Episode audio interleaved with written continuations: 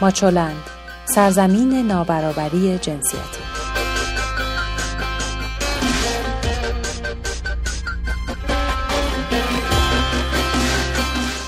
سلام به شنونده های عزیز ماچو نیوز. من سبا هستم و شما شنونده اخبار این هفته ماچو نیوز هستید مرور اخبار این هفته از 23 تا 30 شهریور ماه 1398 در حوزه زنان و برابری جنسیتی تهیه شده در ماچولند رو با سرخط خبرها آغاز می کنیم. تلاش برای اجباری کردن مرخصی نه ماهه زایمان برای زنان بازگشت لایحه منع خشونت علیه زنان به هیئت دولت و ادامه چالش ها برای حضور زنان در استادیوم ها این خبرها رو می‌تونید هر هفته در شبکه های اجتماعی ماچولند، کانال ماهواره توشه و هم از طریق رادیو رنگین کمان دنبال کنید. کانال ماهواره توشه امکان دسترسی شما به محتوای اینترنتی بدون اتصال به اینترنت رو مهیا می‌کنه. با ما می‌تونید تماس بگیرید و پیشنهاداتتون رو برای بهتر شدن ماچو نیوز با ما در میون بذارید. اما خبرهای این هفته رو مثل همیشه با معصومه ابتکار معاون رئیس جمهور در امور زنان آغاز می‌کنیم. مسومه ابتکار گفته که لایحه‌ای تدوین کرده که مردان نتوانند زنان رو به راحتی طلاق بدن و طلاق سختتر میشه. اما پیش از اینکه جزئیاتی از این لایحه منتشر بشه اعلام شد که کمیسیون لوایح هیئت دولت تصمیم گیری در خصوص لایحه پیشنهادی محدودسازی حق طلاق شوهر رو از دستور کار خارج کرد و اون رو برای مطالعه مجدد به معاونت امور زنان و خانواده رئیس جمهوری برگردوند. معصومه ابتکار همچنین از اجرای نه ماه مرخصی زایمان زنان در ادارات دولتی و بخش خصوصی خبر داد و گفت که اجرای این مصوبه اجباری است و تمام کارفرماها موظف به عمل به اون هستند. باید منتظر موند و دید آیا زمانتی برای بازگشت زنان به شغل پیش از استفاده از مرخصی زایمان در نظر گرفته خواهد شد؟ همچنین این هفته مسومه ابتکار اعلام کرد که لایحه حذف تبصره مربوط به ازدواج دختران زیر 13 سال حد اکثر در دو هفته آینده در کمیسیون لوایح نهایی خواهد شد و به دولت ارسال می شود. هفته ای که گذشت قوه قضایی بالاخره لایحه تامین امنیت زنان در برابر خشونت رو پس از سالها به دولت برگردوند. در حالی که در پرمعناترین تغییر نام این لایحه رو از منع خشونت علیه زنان به لایحه سیانت کرامت و تأمین امنیت بانوان در برابر خشونت تغییر داد. با همه انتقاداتی که به این لایحه وارد شده اما پروانه سلحشوری این لایحه رو زامن امنیت زنان می‌دونه و ابراز امیدواری کرده که این لایحه هرچه سریعتر از دولت به مجلس ارائه بشه تا کار بررسی و تصویب اون در مجلس زودتر انجام بشه. اما در هفته که گذشت سپید قلیان فعال حقوق کارگران که در پرونده اعتراضهای کارخانه نیشکر هفت تپه به حبس طولانی محکوم شد در فایلی صوتی از داخل زندان زنان قرچک گفته که زندانیان زن زیر شلاق و ظلم و ستمند. تبعیض جنسیتی قامتشان را خم نموده و هیچ راهی برای آزادی ندارند. آزار و اذیت به خاطر این بود که من زن بودم. صدای مرا خوب گوش کنید.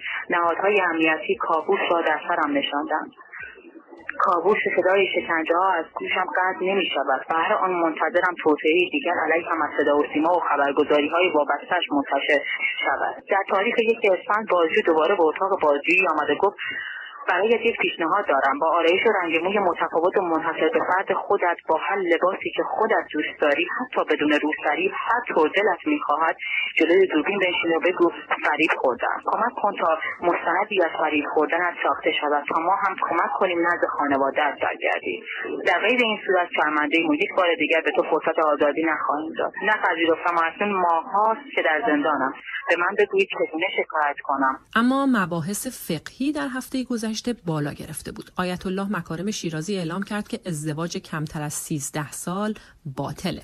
در مقابل مسئول دفتر آیت الله علوی گرگانی گفت موتور سواری و دوچرخه سواری زن افت جامعه رو به خطر میندازه و این یک امر پنهانی نیست که به بحث و گفتگو نیاز داشته باشه. فاضل میبودی نیز در همین رابطه میگه که شرعی نمی‌توان ثابت کرد که ورود بانوان به ورزشگاه ها حرامه. در مورد موتور سواری و دوچرخه سواری هم هیچ مبنایی نمی‌توان پیدا کرد که دوچرخه سواری یا موتور سواری زنان حرام باشند. و مدیر کل بهزیستی استان اردبیل گفت سال گذشته از بین دوازده هزار ازدواج در استان 37 درصد دختران بین 10 تا 14 سال سن داشتند و همچنین 42 درصد دخترانی که سال گذشته ازدواج کردند زیر 19 سال سن داشتند. وزیر بهداشت اعلام کرد که برای اولین بار زنان برای تکنسیان فوریت های پزشکی به کار گرفته میشن این افراد هم از طریق آزمون و هم با توجه به سوابق تحصیلی پذیرفته میشن.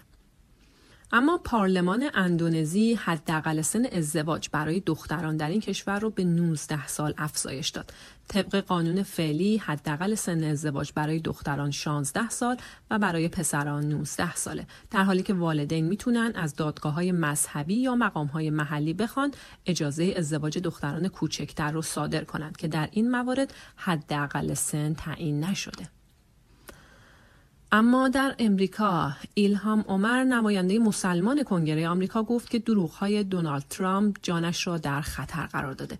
رئیس جمهور آمریکا روز چهارشنبه توییتی رو بازنشر کرد که در اون ادعا شده بود ایلهان عمر هفته گذشته در سالگرد حملات 11 سپرام در مراسم پایکوبی حضور داشته.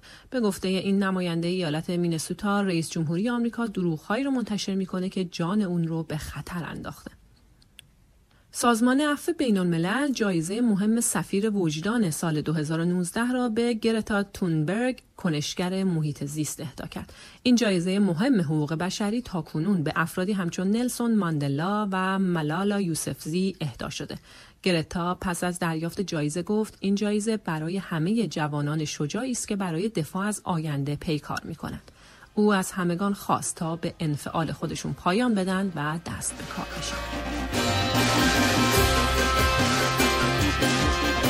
اما خبرهای ورزشی دو هفته مانده تا برگزاری مسابقات فوتبال ایران و کامبوج در ورزشگاه آزادی مسعود سلطانی فر وزیر ورزش و جوانان گفت زیر ها در تمام استادیوم های کشور برای ورود زنان به ورزشگاه آماده است تا زنان به گفته او با رعایت ملاحظات فرهنگی و شرعی و امنیت کامل وارد ورزشگاه ها بشن.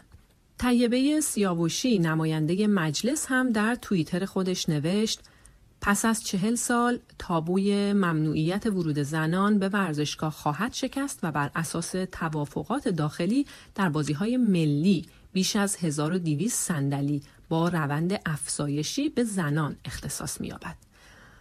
همه این سخنان پس از خودسوزی سحر خدایاری مطرح شده. خودکشی که واکنش گسترده ای رو در پی داشت از جمله بازیکنان تیم استقلال روز یکشنبه پیش از آغاز مسابقه با تیم نفت مسجد سلیمان با پیراهنی که روی آن عبارت دختر آبی به دو زبان فارسی و انگلیسی درد شده بود عکس گرفتند.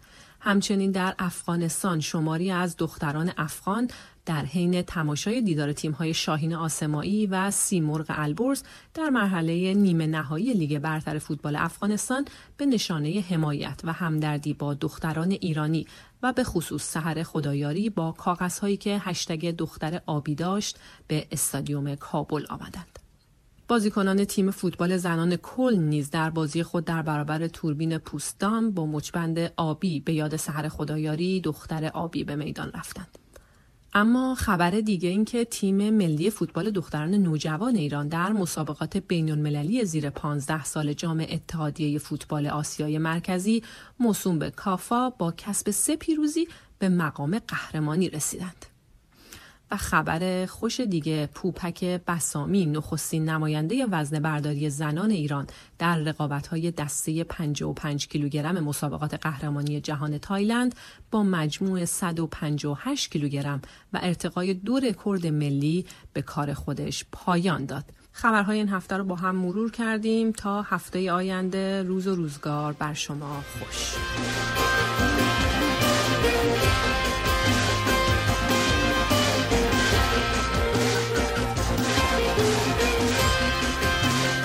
ویدیوها، مقاله ها و خبرنامه هفتگی ماچولن را در وبسایت ماچولن به آدرس ماچولن نقطه شبکه های اجتماعی یا کانال ماهواره توشه پیدا کنید.